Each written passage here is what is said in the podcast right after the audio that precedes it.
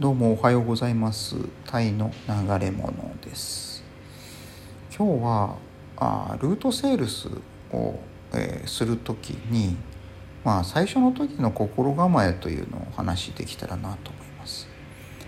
まああどっかまあルートセールスとして転職するじゃないですか。そうするとおそらく、えー、既存のお客さんっていうのをまあ10社とか20社あまあ数はその会社によるんでしょうけどあの引き継ぐというふうになると思うんですね。で、えー、おそらく、前の担当者と一緒に、えー、そのお客さん周りというのをすると思うんです一番最初。でそこなんですよね。でそこであの気をつけたいこととか心構えっていうのを話そうかなと。であれなんですよ。もう要はルあのルートセールスについてはルートセールスなんでもう決まったお客さんと会っていくと。で、えー、会社もずっともう何年もそのお客さんとの付き合いがあるようなのを想定してほしいんですけど。でえー、っとで前任者っ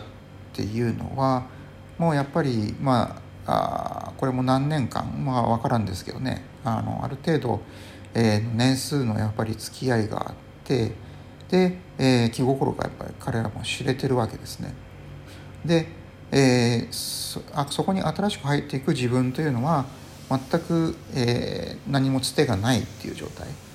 でお客さんも全くの初対面っていう時にまあおそらく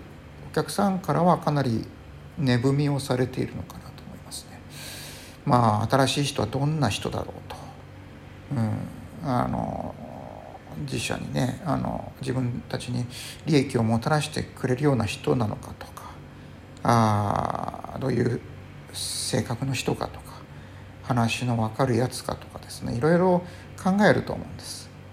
で、え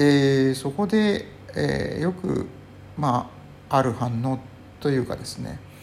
えー、まずそうですね。プラスの反応というのは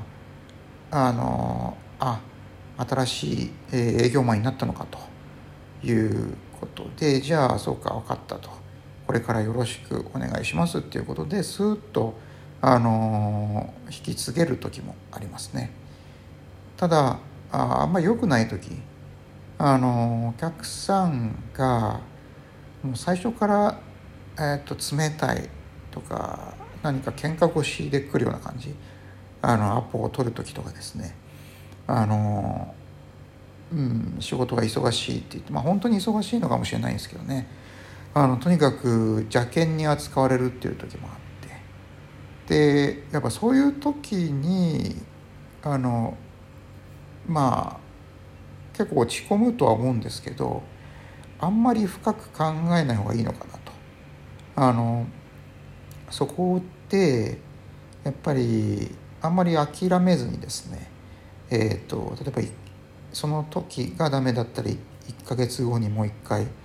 あのー、連絡してみるとかですね。いうふうにちょっと時間を空けてアプローチしてみると。で無理やりアポを取ってもあんまいいことはないんですね。で、えー、やっぱりあとルートセールスっていうことでまあそれまでのやっぱり会社とのいい関係っていうのもあったでしょうから。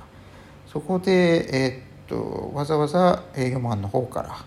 あ波風を立てるようなことはする必要ないと思います。で、えー、そうですね。まああとはもう本当単純に、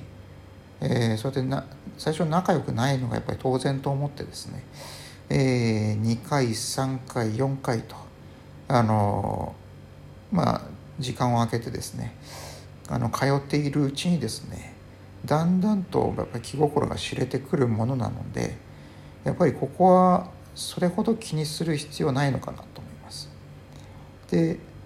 えー、っと本当そうなんですよね。例えばあのルートセールスをやってで、えー、1年2年いや本当長いお客さんなど2年かかってやっとああこのお客さんはやっと自分に心を許してくれたのかなというようなそういったような反応をもらえる時もあって。やっぱそういう時にあのルートセールスの醍醐味というかですね。あの長くお客さんと同じお客さんと付き合っていくっていう。で、えー、そうやってコツコツとあの担当者としてですね営業営業担当者として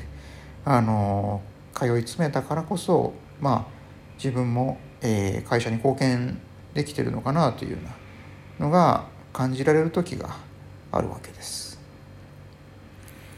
で、えー、なので、えー、そうやって邪険に扱われたとしてもあんまり気にしないというところで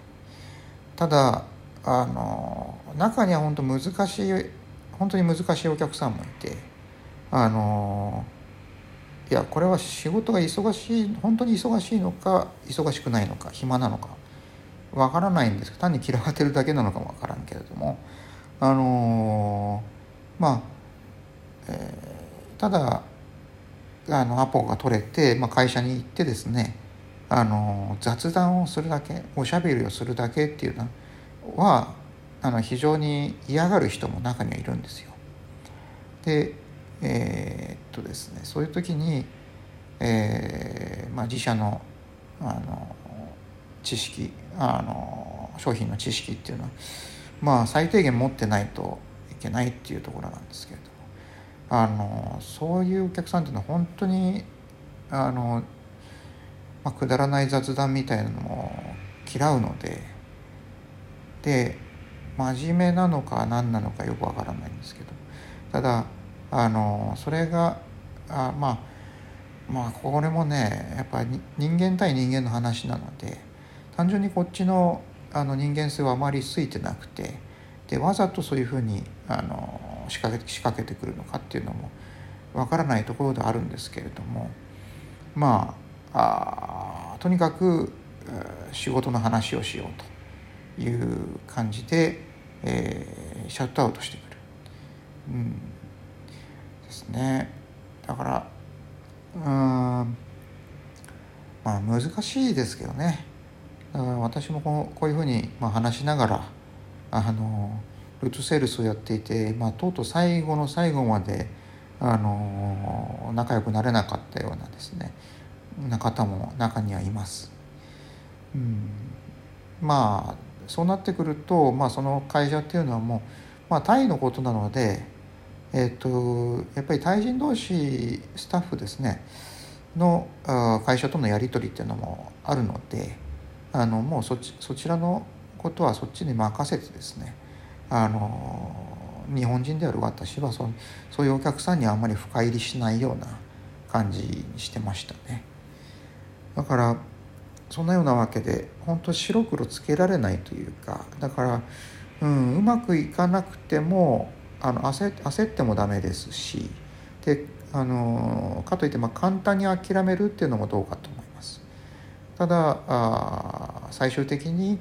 あのいろいろやってみたけどあのどうしても仲良くならないというお客さんに関しては